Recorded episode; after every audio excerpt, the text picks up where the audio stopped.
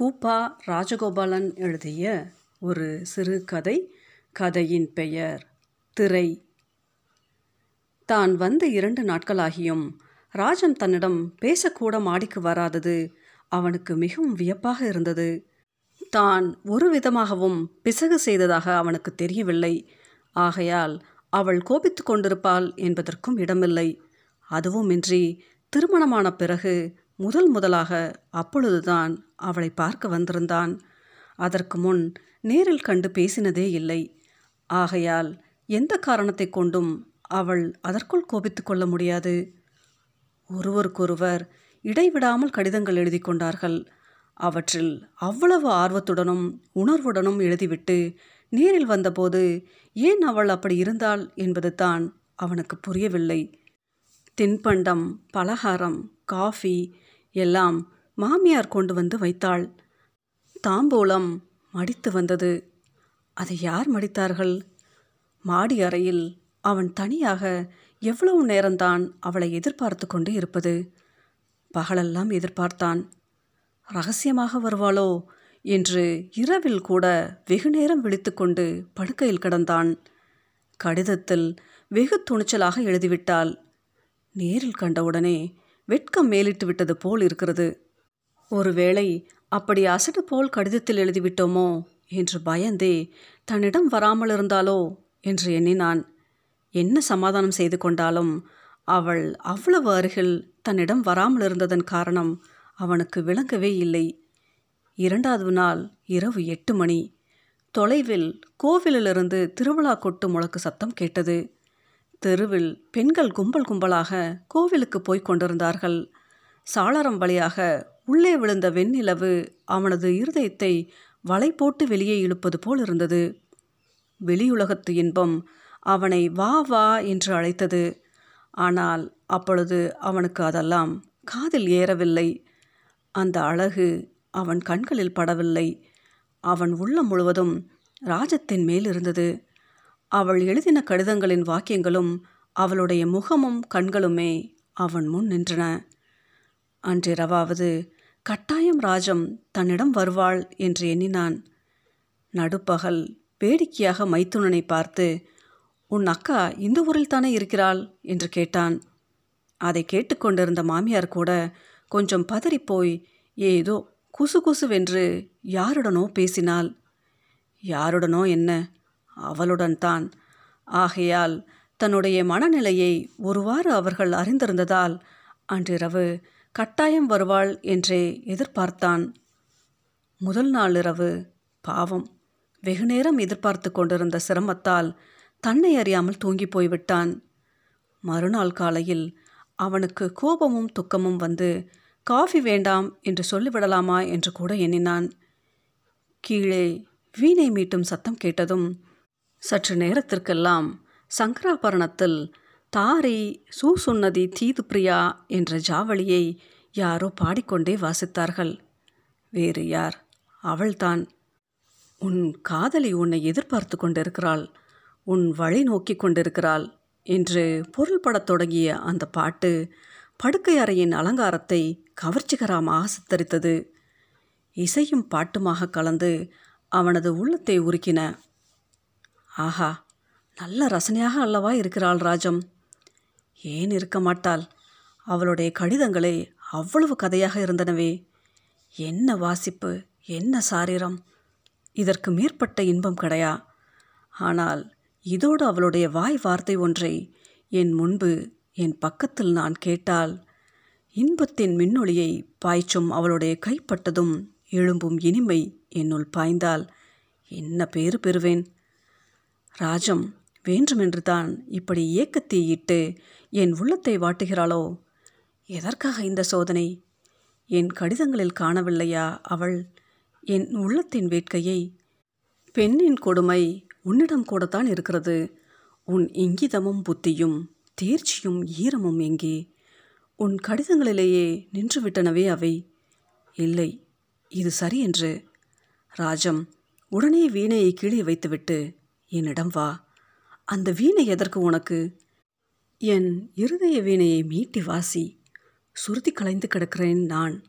குலைவற்றிருக்கிறேன் உன் இழைக்கும் விரல்களால் என்னை சுருதி கூட்டி சரி செய்து உன் விரல் விந்தையால் விண்ணொலி கொள்ள செய் என்று உணர்ச்சி மேலிட்டவனாய் தனக்குள்ளேயே பிதற்றிக் கொண்டிருந்தான் அவன். உன் காதலி வழி நோக்கி கொண்டு காத்திருக்கிறாள் என்ற பல்லவி திரும்ப திரும்ப ஒரு ஏக்க குரலாக வந்து அவன் காதில் தாக்கிற்று. அவனுக்கு அங்கே இருக்க முடியவில்லை. எழுந்து கீழே இறங்கி போனான். முற்றத்திலிருந்த மாடிப்படியின் உச்சியில் நின்று கொண்டு கூடத்தை பார்த்தான். அங்கே கையில் வீணையுடன் உட்கார்ந்திருந்தாள். ராஜமல்ல அவளுடைய தமக்கையாகத்தான் இருக்க வேண்டும். ஆமாம் அவள் பிறந்த வீட்டில் இருப்பதாகத்தான் சொன்னார்கள். அவள் ஒரு வருஷத்திற்கு முன்பு கணவனை இழந்தவள். பாவம். அவள் கதை. ஒரு சோக நாடகம். எல்லோரும் கதை கதையாக சொன்னார்கள். ரொம்ப கெட்டிக்காரி. அழகு என்றால் அப்படி. கணவன் ஒரு குடிகாரன். ஈரல் வீங்கி இருந்தான். குடும்பம் என்று அவள் நடத்தி அறியாள். அவளா வீணை வாசித்தது? ஏன் அப்படி வாசித்தாள்? வீட்டில் மற்ற எல்லோரும் எங்கே? கோவிலுக்குத்தான் போயிருக்க வேண்டும். ராஜம் கூட.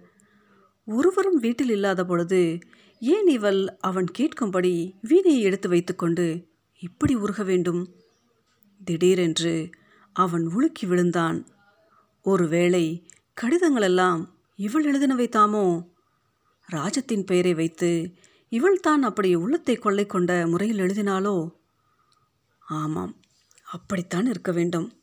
இல்லாவிட்டால் அவ்வளவு எழுதினவள் இப்போது அருகில் கூட வராமல் இருப்பாளா? மடமடவென்று அவன் மாடிப்படி இறங்கினான்.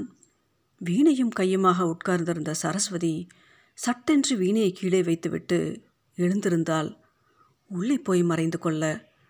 அதற்குள் அவன் அருகில் வந்துவிட்டான் ஒன்றும் செய்யாமல் அப்படியே திகைத்து நின்றாள் சரஸ்வதி. கூடத்து மின்சார விளக்கின் வெளிச்சத்தில் அவளது உருவம் நன்றாக தெரிந்தது.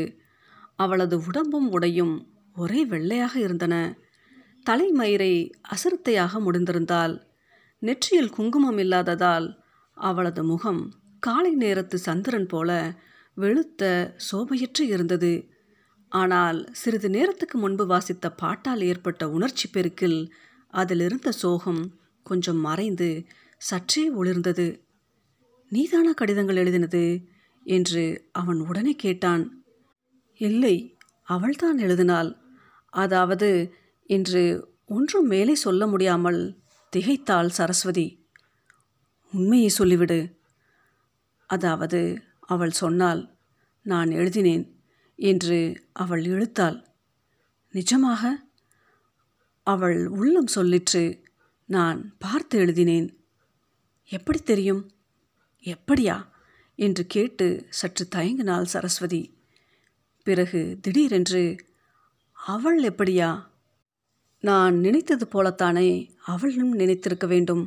ஆகையால் அப்படியே எழுதிவிட்டேன் என சொல்லிவிட்டு சொல்லக்கூடாததை சொல்லிவிட்டது போலவும் கதிக்கலங்கினவள் போலவும் நாலு புறமும் பார்த்தாள்.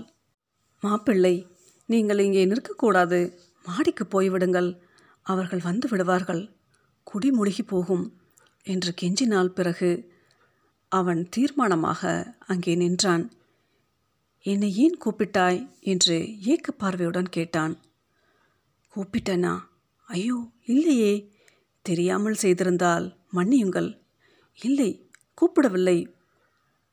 பிசகு என்று சரஸ்வதி நிலை அவள் போல பதற்றத்துடன் பேசினாள்.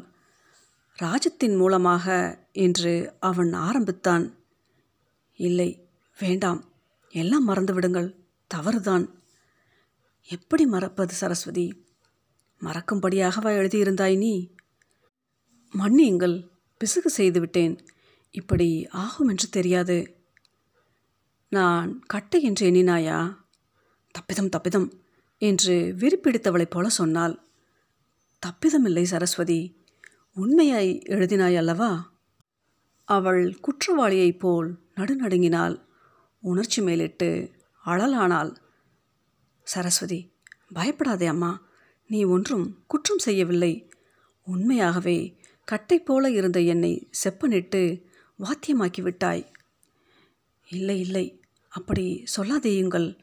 ராஜன் தான் நீங்கள் அவள் சொத்து.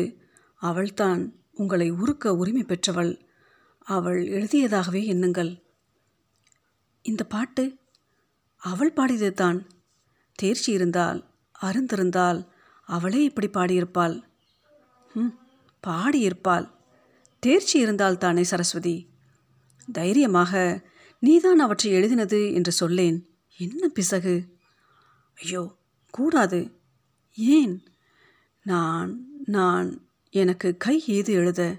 எனக்கு வாய் ஏது பாட? அவள்தான் என் கை அவள்தான் என் வாய் அவள் மூலம்தான். எனக்கு வாழ்க்கை அவள் மூலம்தான் என் உயிர். இன்னும் வேறொன்றும் இல்லையா? என்று அவன் இழகிக் கொண்டான். உண்டு அதையும் சொல்ல வேண்டுமா என் வாய் திறந்து? என்று சரஸ்வதி ஒரு விதமான அமைதியுடனும் ஏக்கத்துடனும் தன்னையே மறந்து கேட்டுவிட்டாள். கோவிலுக்கு போயிருந்தவர்கள் திரும்பி வந்து வாசற்கதவை தட்டினார்கள். அவன் மாடிக்கு போனான். அவள் உள்ளே போனாள். இருவருக்கும் நடுவில் மறுபடியும் திரை வந்து கூடிற்று. ஆனால் திரை என்ன அறியும்? ராஜோ மாடிக்கு போ என்றாள் சரஸ்வதி. சற்று நேரம் கழித்து.